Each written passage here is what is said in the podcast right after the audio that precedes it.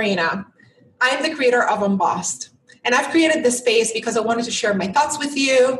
I wanted a, a space to create webinars and podcasts and series. I also wanted to market my speaking engagements and my leadership co- coaching skills.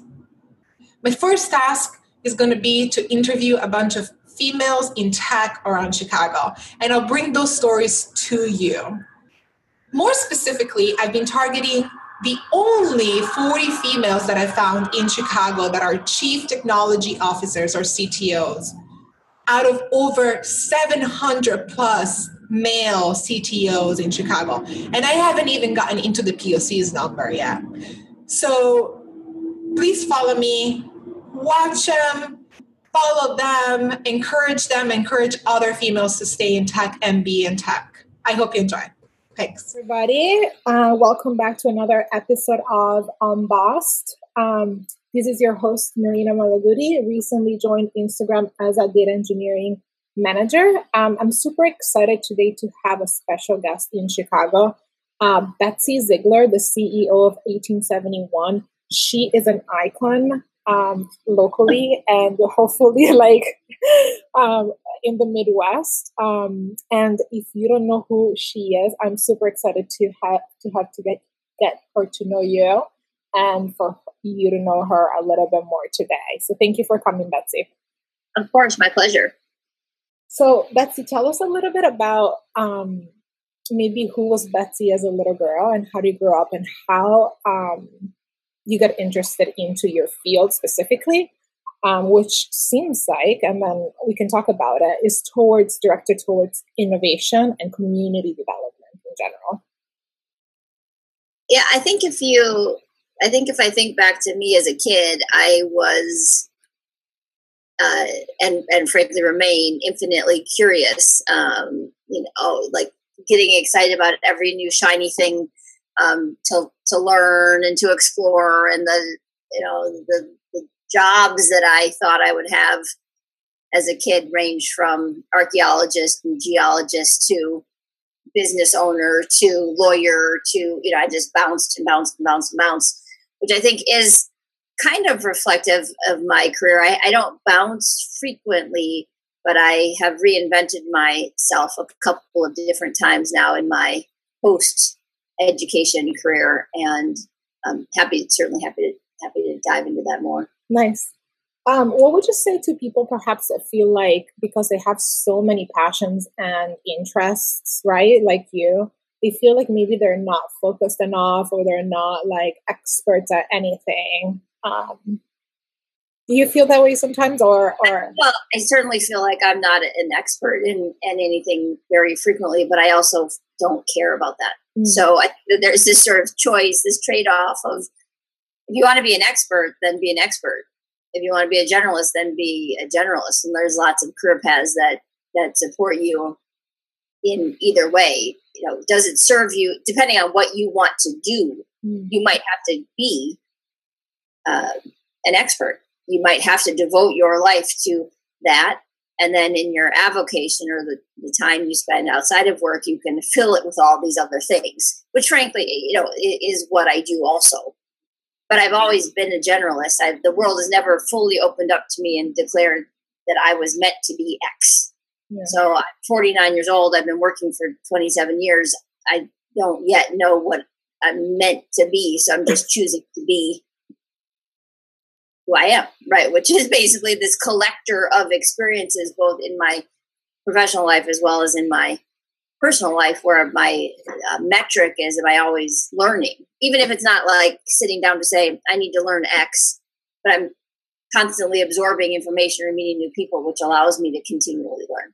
Nice, that is super interesting, and um, with with the years as you've experienced yourself this way, have you um sorry have you became a more pers pers pers uh pers uh I'm trying to say purposeful learner by design? Like where um perhaps maybe in the beginning I can see how even for me because I'm similar that way I was more like following any single passion and now I'm like okay what are the next things that I should learn potentially to open up this door, this window, or to get some of this experience? Yeah, I think it's probably a combo. I definitely think I definitely think I'm a more purposeful leader. I I have I I think of myself as somebody that lives with intent who owns her life mm. and makes decisions that I think are the right for me and my family. By the way, I didn't I didn't figure that out completely until I was about 37, which we can dive into more detail on how that happened later. But um, I think that that a lot of what because I'm in tech and because I'm not in one area of technology, basically anything that's tech related is part of my job. So it's more purposeful perhaps now than it's been because of like like truly a pure blending of what I get paid to do and what I like to what I like to learn and what where I like to spend my time. Right now, it's it's smushed together, so it allows me uh, to act potentially with more purpose around that. Yeah. Um, and I'm not. I'm only doing it for myself, uh, meaning to to pursue the things that I actually care about and the things will help me be a better leader of the 1871 community versus somebody telling me you should learn ABC. Nice. Right? Not purposeful in that direction. Okay. Fair. So what happened at 37? Because I'm sure since you mentioned it, my listeners are gonna want to know. Yeah. Yeah, a little bit of a cliffhanger, I guess. question. So to, to, the extent that my life is, has any cliffhanging moments. Um, yeah, so when I was 37, I was I had been at McKinsey for 13 years. Uh, not no, no I oh, was oh, yeah. I was 10 or 11 years into my mm-hmm. career at McKinsey at that point, and the economic crisis was in full swing, and I was serving financial institutions who wanted to take a break from the firm, which we all understood. But that was the first moment in my life, I think, my professional life, where I had the opportunity to lift my head up and think about, okay, well, what is it? You know, I've been serving insurance companies and banks for X number of years. What is it that I really want to do? Where am I? Where is this an opportunity that I can explore? And so I filled my plate with all things social sector while I was still a partner at McKinsey. I did work for my undergrad alma mater, Ohio State. I did work in economic development. I did work in the performing arts. And that that exposure, that idea that my skills were portable to solve different kinds of problems uh, really lit me up in a way that I wasn't expecting, and that coupled with this interest in being more of more hands on, more of the driver versus the driver's advisor, uh, led me to do a couple of things. Uh, eventually, led me to leave McKinsey and and go pursue other passions, which we'll, we can come to. But more importantly, probably very much in the short term, I was feeling like I was in this tight little box that basically I can only talk about the crisis. I might say something about Ohio State because I'm a deeply passionate fan. I might say one other thing, but I was feeling I was living in this little box. So I wrote down on a piece of paper what I the, the 40 things I wanted to do by the time I was 40. Wow. And that took me about 20 minutes to write it down. Actually, I say on paper, I really did it in Excel, but that that either neither here nor there, I suppose, but sort of sort of uh, sort of yeah. part of the story. And then I literally just started executing the things on the list, and they were they were my list. They had nothing to do with anybody else. They were certain places I wanted to travel, certain decisions I wanted to make, certain people I wanted to meet. And that really completely reoriented my perspective on my life, which led me to one of my life mottos of that you have to act with intent and you have to plan to live a full and happy life. Because if you don't, you're all the other things on our to-do list get in the way and it's that's totally normal and so i uh, uh, that moment in the in spring of 2009, uh, I guess, um, uh, was the kind of a that's a huge defining moment. Moment. I love it. I, I, I also have a, a similar list. Um, I think uh, I have 135 items on my list right now. not by the time I'm 40, but definitely within my lifetime, I'm hoping to complete. Um, and um, it, it doesn't, it's, it's, I don't think is a, is a, is a indication of of um, of me wanting more, more things is just I think like getting deep into the details of describing exactly what it should look like. Um, the, have you ever revisited that list and seen if you actually accomplished all of those tasks? Oh yeah, of course. I um I I used it as the guidepost for several years now. I have my 50 by 50 and I turn 50 next summer. So I behind, I'll say that. Mm-hmm. Um, and it doesn't have to be, you know, it doesn't have to be the number 50 by, by the age. I, that's the list I wrote for myself, but it could be any, it could be anything for anybody. They could design their own, own version of it.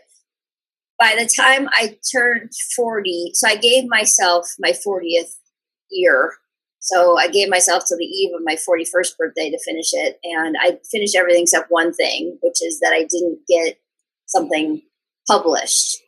And when I turned uh, uh, 40, it just was a different time where there wasn't, it wasn't that long ago, but it also was that long ago when you think about where we are in terms of uh, yes. individual creation and publishing and getting your voice out into the world by now since then i've been published many times but at that point in time that was the only thing on my list that i didn't get done there i had to have a replacement thing because i also had on my list to see to go to london to see michael jackson in his last concert and unfortunately he passed away before that was able to get done so i had to have a i have a sub in but other than that everything else on the list was i love that one that's awesome um uh have you used this type of purposeful um, leadership or, or life design? I think that's called uh, in your organization now, CEO, and, and do you use that with your employees? I do in a different way. I mean, I certainly I, I talk a lot about owning your life, and I talk a lot about no unmanaged outcomes. This idea that you that you are responsible and every time I hire somebody, I talk about, and I, and I also encourage it inside my own team, which I think was uncomfortable at first because it culturally, it was a new concept for some people. This idea of understanding what the job after the job is. So, for example, when people interview for a job at 1871, I always have, no matter what the role is, I always play some role. So I have some function in that hiring process and I always ask, well, what what is the what what do you think the job after this job is? And people are, I think most people think that's a trick question, and I'm I'm asking to see if they have a short term view of their opportunity at 1871 or something else. But I tell them that it's absolutely not, and I give them examples of my own version of that of thinking about when I left McKinsey and went to Northwestern. There was a there was a big gap. There was a I traveled for a bunch of months in between those two points in time. But I went to that job thinking that I wanted this other job, that, that eventually I wanted this other job, and that this job was the ladder into it.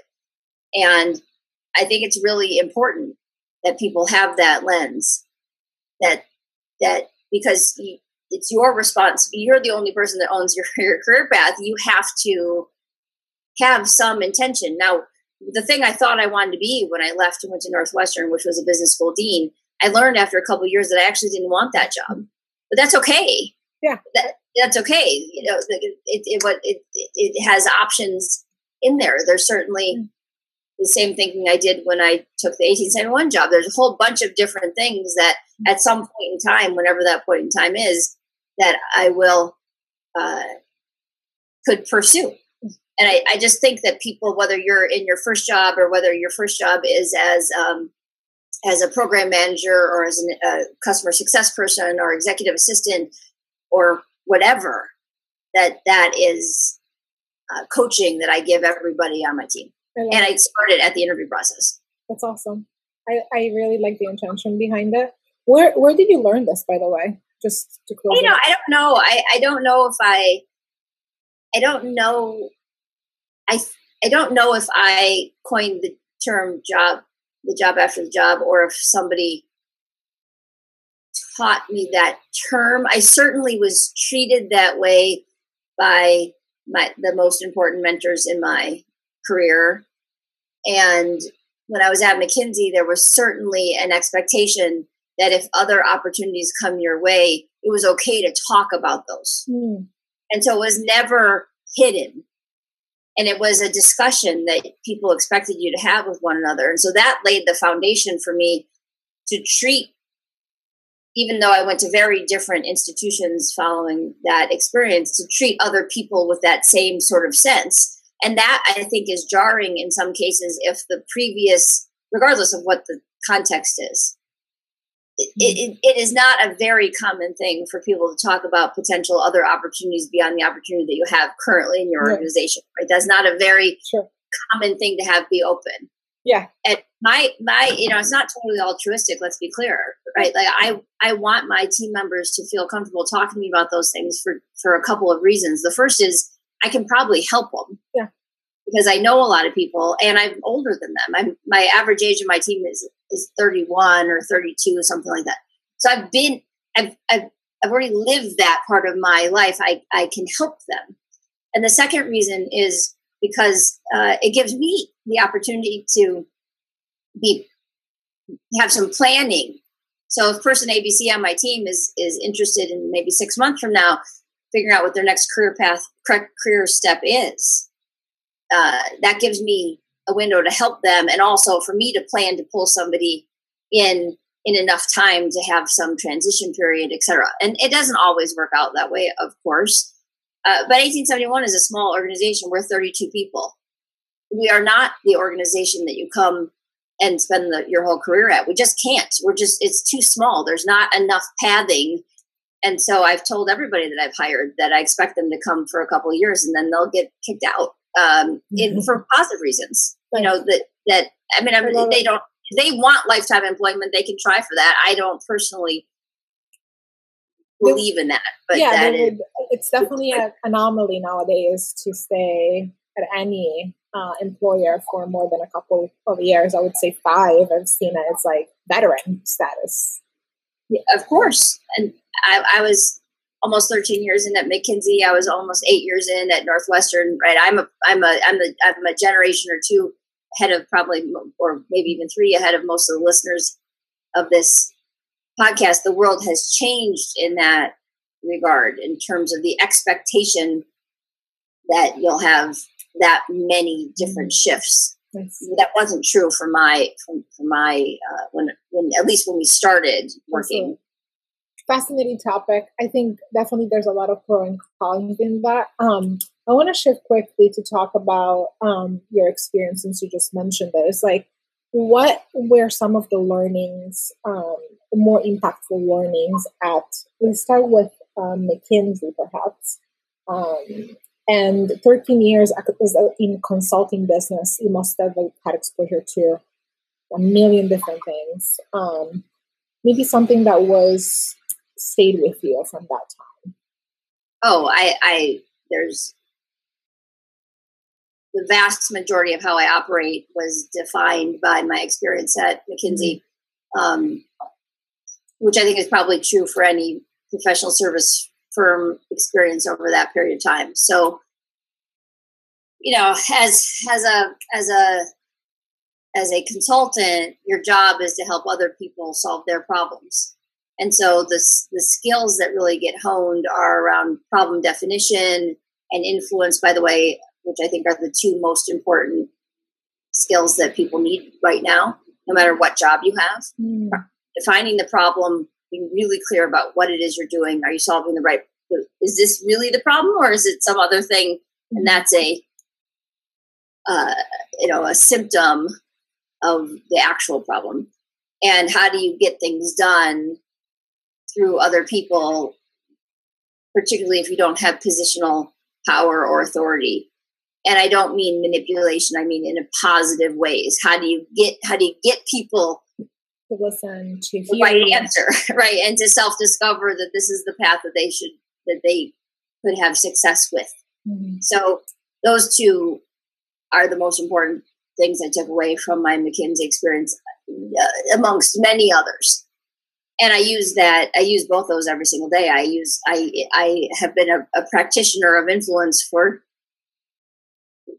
Actually, it predates it. It was when I worked at GE before graduate school. So, I mean, for thirty years, I have been a uh, close to 30 years been a practitioner of of influence. I think that um, the how I write, how I structure, how I do, how I lead meetings, how I every all of that came from my McKinsey experience. Nice, love that.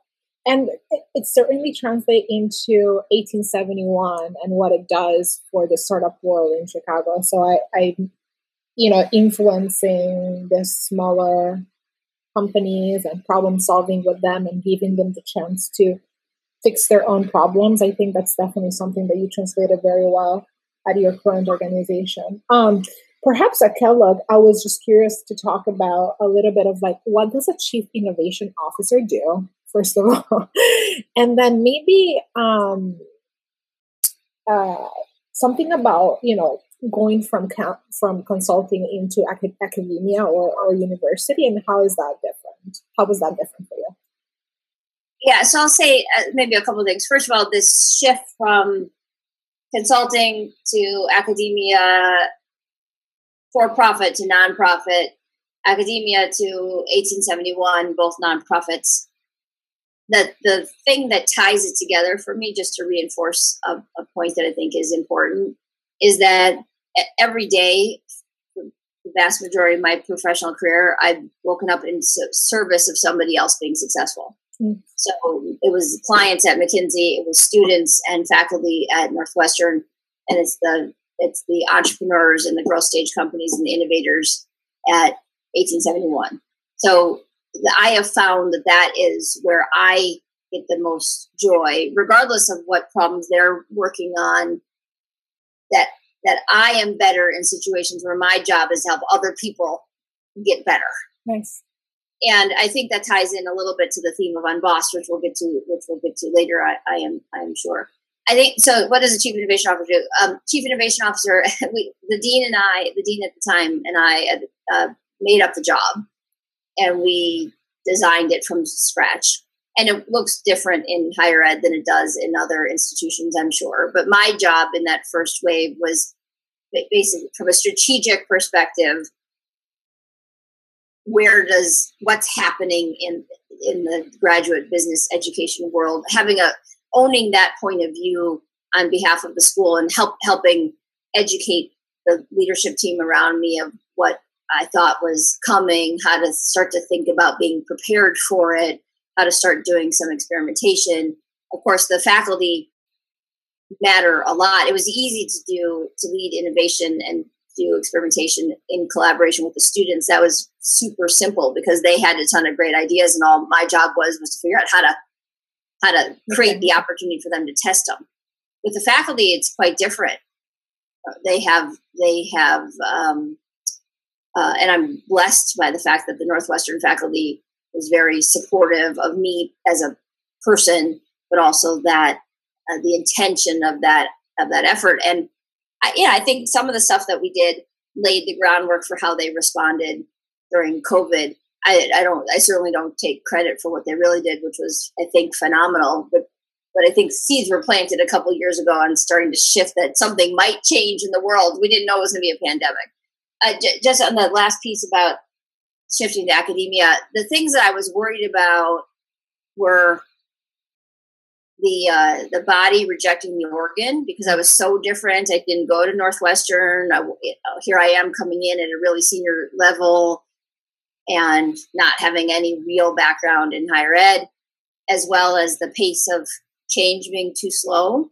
And neither of those things were neither of those things happened. I think the first one, in part because I was trained from an influence, I knew how to influence. go in and not try to take over the world. Right, that wasn't my job the, the and the second one was that Dean had a very aspirational agenda, which I was attracted to, so we moved really quickly.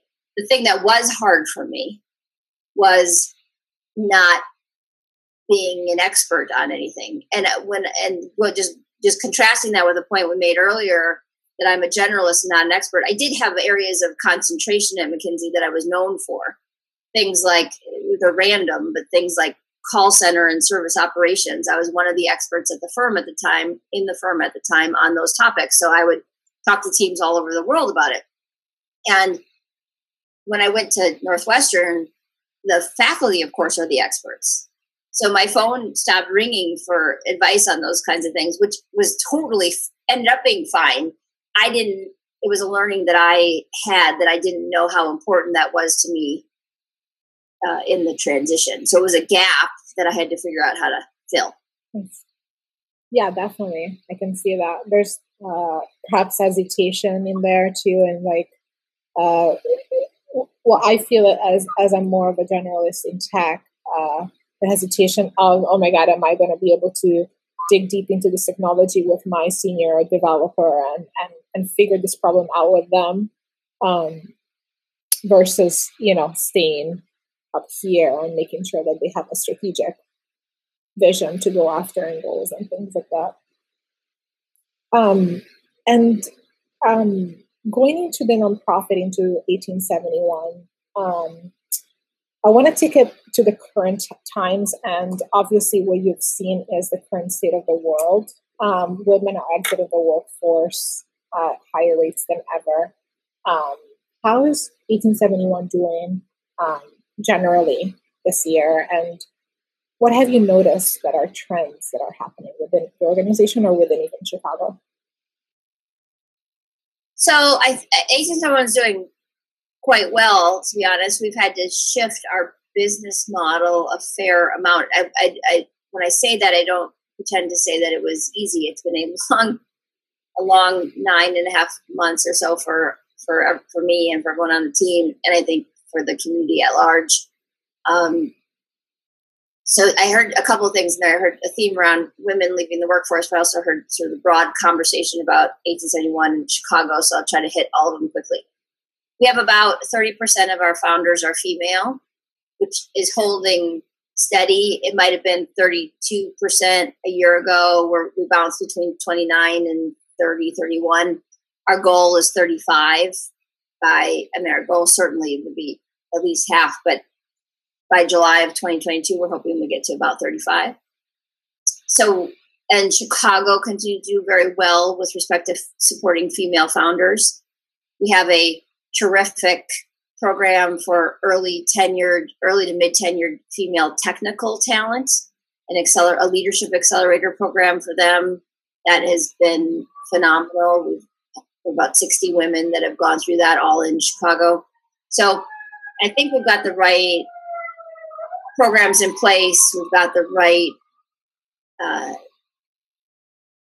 philosophy and foundation and structure to continue to, to support. Obviously, we've got a massive problem on the capital side of of female founders or any, frankly, any diverse founders. I just read this morning the article about the female funding in 2020 is significantly down over uh, 2019 in 2019, I think we were 2% or 2.5% of all venture capital went to female founders. And you sort of say, well, 2% of some big number is less than like the Series E round for a major tech firm. So and I, I wish I had the, a specific example. I can come back to it another time, but it it's a, appalling in my opinion. The dollars aren't being the capital is there. It's just, in my opinion, not being directed to the right places. And so there's huge opportunity on on that front, which many organizations are working on. This is not a new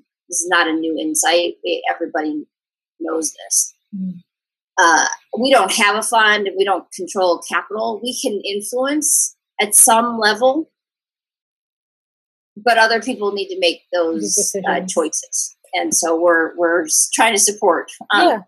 on the side. That makes sense. And um, as a as a mom yourself, how how have you been doing? Like I have two kids. I'm home with them most of the time. How how have you been dealing with this this craziness? Yeah, it, it's. Uh, I think it's been. I want to say like 284 days or so since my seven year old has been in his classroom. Of course, you know that includes the summer. That his last day in his classroom was the was the day I sent the team home from 1871 on March 13th. So it's it's we found our rhythm. Mm. Uh, I'm a single parent of a seven year old, so it is a lot of just he and I and, and, the, and the dog. Uh, so there are, it hasn't been easy, but thankfully we're in a position where I can be home with him that not everybody else can do. I we have access to Wi-Fi and technology that not everybody else has we can take walks every. I live in Evanston. Take walks every night with the dog without um, cons- you know, there's not very many people like so. There's like so many positive things, and his teacher, his second grade teacher this year, has just been phenomenal. How she's led this class of virtual kids in the spring, as you know, it was just chaos and nobody was prepared for anything, and so we sort of punted on the whole thing. But in but second grade, his teacher has been great. The school has been great um, they're trying to figure it all out too. So yes, been difficult, working much harder than than I've had in the past. But at the end of the day, my team is still intact. Everyone is healthy. My family is all remains healthy, and we're so I'm I'm quite uh, uh, grateful, I guess, for for it all. Nice, love it. Um, so, have you noticed anything anything like related to perhaps um, indication of less participation of female founders at 1871 next year, or you know this year, next year? Um, have you, especially in tech, have you noticed any any other trends at this point for female founders? For female founders or female women in tech in general? Um, you know, I, I don't know if they're new trends. I think they're the same trends. Obviously, we've got to deal with the fact that a lot of people have left the workforce. And I think that I, I think that there are a lot more women that could the pipeline for female founders and the pipeline for female leaders in tech can be expanded. Again, not a new thought. Yeah. I think that when we go back to the theme around problem definition, what is the gap? What is the root cause? And i one of our hypotheses which has to be tested on the at least on the founder front is that many women carry with them more responsibilities or they at least have, so it could be caregiving up to their parents or to, to their um, aunts and uncles or siblings. And it certainly could be caregiving for their their kids. And how do you particularly in underestimated populations how do you how do you give them some peace of mind so that they can take time to go try out this idea? How do you give them a safety net? How do you how do you support that piece of it so that they can kind of put that in the background and go pursue this idea of building a business? That's that's super hard. Mm-hmm. and it's extra hard in in certain populations. And and so we're that's a hypothesis. We're trying to raise money on that uh, from from grants to sub grant out. So, can we help you with your rent? Can we help you with your um, uh, with daycare? Can we help you with your uh, you know car payment or you, or get you broadband access or get you a new laptop or things like that that we that if we can we can't right now, right? We've applied for grants. We have not received any words back yet on this, but this to test into that idea because if we can take some of that burden off, does it release enough space for people to uh, explore tech as a as a as a career as a founder? I think there's lots of other stuff that's going on right now to create more pipelines, whether it's through a university system or not, boot camps and other to get people in themselves into tech because there's obviously no yeah there, there's no evidence to suggest that they can't perform just as good well yeah. then. I mean, it's been well proven. Absolutely, I love that uh, you guys are actively, proactively, actively trying to hypothesize on on the problems and and trying to apply for those things that may help those women um, become founders. Because definitely, we don't lack ideas and incentives in order to become those funders, I think definitely there's something about resources that may click in the future. I think that's really good. Um, we are almost coming up to running out of time. Want to tell us a little bit about, and tell my audience a little bit about how to get involved with 1871, um, what are some of the opportunities that you guys provide for the community in terms of like maybe volunteer or mentorship? Um, and any of anything else that you see coming up for 1871 at, in 2021 that you may want to talk about? Yeah, so there's there's a lot coming up. I think if you go to the website, you can sign up for our newsletter that goes out every week. You'll see what events are coming up and what other opportunities are to engage. If you want to apply to be a mentor, you can reach out to my team at membership at 1871.com. If you're interested in joining as a member, go to the same spot. Um, we've got uh, uh, our our Black Accelerator starting in uh, first ever Black Founder Accelerator starting in February. If you are a aspiring Black founder and you're interested in learning more about that, uh, please reach out. We also have our Latinx Accelerator that we participate in with Illinois Hispanic Chamber of Commerce, also launching again in February. I believe it's cohort seven and we have a female founder program that will ramp up again in uh, late May. So there's there's programs like that. There's but there's a ton of other things happening right now, and I would I would encourage you to use the website, the social media platforms, and the newsletter as your sources of of, of information to keep up to date. Awesome. Um, a few more closing questions for you you once told me you have five life life mottos. Yeah. Um, I would love to hear what they are, and then if the audience feels like they want you to come back to talk about them, I think that would be a great topic. But I would love to just hear what are those five life mottos. All right, so I'll tell you the five, and I am thinking about filming the short story among each of them separately that I'll post oh. on. I haven't done it yet, but I'm. it has been filmed in the past by other places, but I'm thinking about doing it. Okay, so the first one is um, your life story is the summary of the choices that you make, mm-hmm. and the news. The best news about that is you can always make another choice.